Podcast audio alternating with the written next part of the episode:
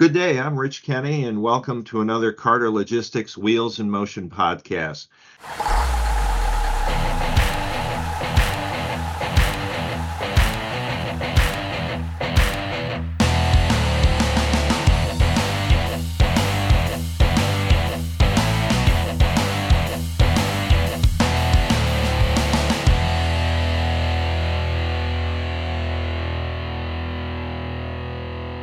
Today, I'm really pleased to welcome Mr. Brian Simpkins. He's Director of Business Development, and he'll be providing us some information on the food industry's challenges in 2023, plus some updates on the consumer good industry. To start, Brian, can you tell us a little bit about your role at Carter Logistics? Yeah, thank you, Rich. Um, I've been in the industry for 22 years. I've been on the carrier side and the logistics side as well. Um, and my role here at Carter has really been to expand our and diversify our customer base. So Carter has been big in the auto industry for 40 years. I'm really trying to go and focus on food companies, and with that being other household goods companies. We're just trying to get, you know, the produce, the ice cream, anything you can ship on a refrigerated uh, trailer. Um, we're focusing in on that, and um, we're trying to add those diversify those customers that we get. And as well, we're going after new carriers to support that business. We don't want your typical one load a week carrier. We want carrier partners that can do continued work for us day in and day out. Um, so really, we're trying to expand that customer base and the carrier base. That's what my focus is on. Well, that's really great. Uh, why don't we start today with a look at the food industry and some changes in that industry in North America. I guess my first question would be this year in 2023, has anything brought about any changes to the table for our audience in the food sector? Yeah, Rich, 2023 is a year for changes coming out of the pandemic still. Um, we're starting to see a lot of companies that do mergers and acquisitions. Uh, most recently, Flagstone Foods acquired Emerald Nuts from Campbell Soup we're seeing these weekly on our end where companies are just looking to expand and diversify. Also in 2023, it's really been a year of low demand and low rates. So what typically in our industry you see year after year, high rates one year, low rates the next year. Uh, coming off of COVID, it's really been a two-year cycle where rates remained high in 2021 and beginning of 2022. And then at the end of 2022, Q4 and through this year, rates really bottomed out. Um, they are the lowest we've seen in decades. And that's a result of many factors. You got your low demand, your high interest rates, and inflation. And the Fed really keeping those interest rates really are is really hurting the industry. Um, there's just not as much demand for product. The stuff you get um, at the stores is going to cost more, and the transportation costs just aren't there. The rates are really low right now, the lowest we've seen in a long time. Well, Brian, our food shippers advised me that some of their truck brokers are still promising lower rates, but when it comes to a booking, that's a different story. What's your team seeing concerning missed or canceled bookings with food shipments? Uh, the problem here is really a result of the rates getting to where they're at brokers have just been bidding on stuff to maintain business that are low, low levels.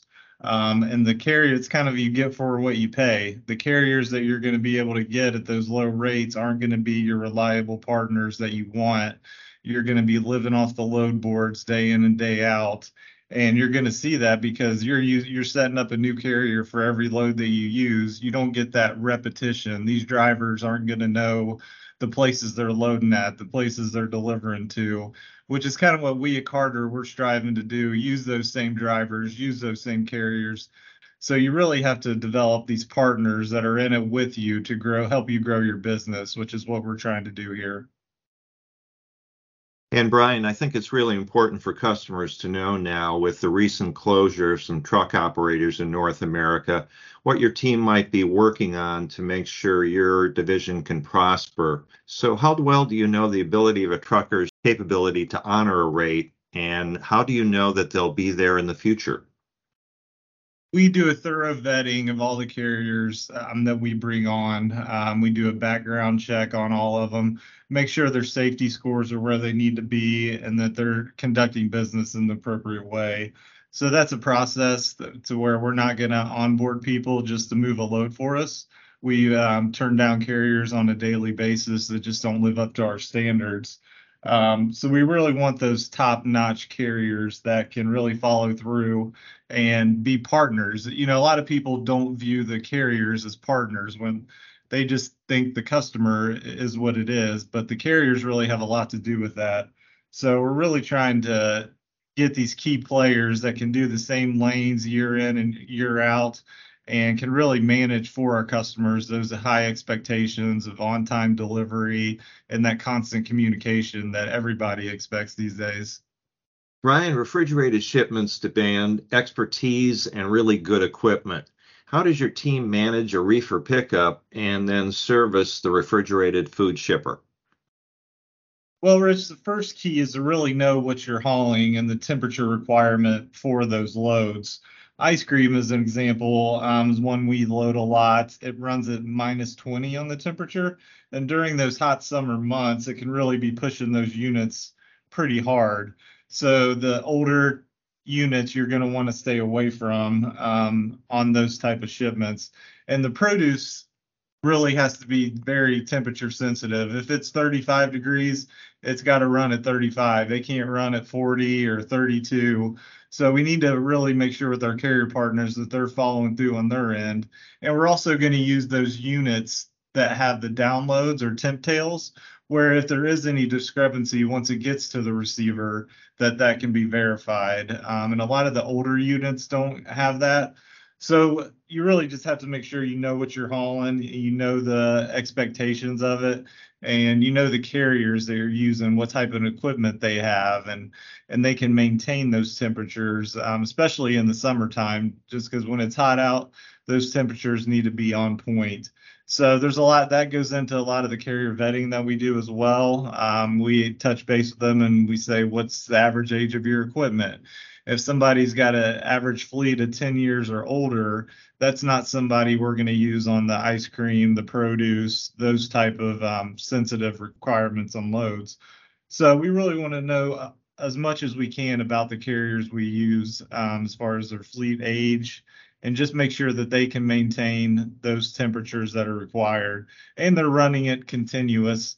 A lot of brokers out there will just put on the rate confirmation BOL, meaning you run it whatever the BOL says. But we want to contact these shippers. We want to know what their expectations are, know if they're running it continuous, which most are, and we want to communicate that clearly to the trucking companies to make sure everybody's on the same page just to reduce any exposure from uh, somebody running a load at a wrong temp that an insurance company isn't going to isn't going to cover. And Brian, the consumer goods area is one that's really being focused on this year. Uh, the consumer goods companies operate with really thin margins. So in 2023, with inflation raising its head, has this affected their ability to keep things like kitchenware, soap products easily on the shelves and then turn a profit at the same time? Yeah, Rich, inflation has really impacted all aspects of the product life cycle that goes from a buyer first getting the order to ultimately somebody buying it at a store. Uh, it's costing people more money to make their products um, during the inflation we're experiencing. And it's really a fine line between how much those manufacturers want to pass on to the consumer. If you're used to selling a product for $2 and you raise that to $3, are those consumers going to look elsewhere for that product? So it's the whole life cycle of the loan. inflation really touches all aspects of it. It's costing people more for their employees. It's costing them more for the products they're getting in their manufacturing cycle. So their shippers are really striving to keep that transportation cost down, especially this year, just to try to absorb some of that cost. If they had higher transportation costs and higher inflation for their product, that would really lead to a bad scenario for them. So they're really doing everything they can to keep these transportation costs down, um, which is really it has a negative effect on the on the business, but hopefully that inflation, the Fed will fix the interest rates and we can get back to a more sustainable economy where everybody can thrive. Well, Brian, I think we've whet our audience's interest in not only food, but consumer goods. If any of our audience has a need for a request for quotation this year in 2023, where should they send an email invitation? They can send it to quote at carter-logistics.com and we will get that divvied out to the right people and make sure they get a quote over for them. But we will quote on pretty much any lane in the lower 48 states, uh, enter US. So anything that we can help out with, we're glad to help. Well, Brian, this has been a very informative podcast for our Wheels in Motion food shippers and also our produce shippers. I'd like to thank Mr. Brian Simpkins, Director Business Development at Carter Logistics, for joining us today for this Wheels in Motion podcast. Have a good day and stay tuned for our next podcast. Thanks for listening to the Wheels in Motion podcast. If you have an idea for an upcoming podcast, please send your ideas to marketing at carter-express.com. Until next time.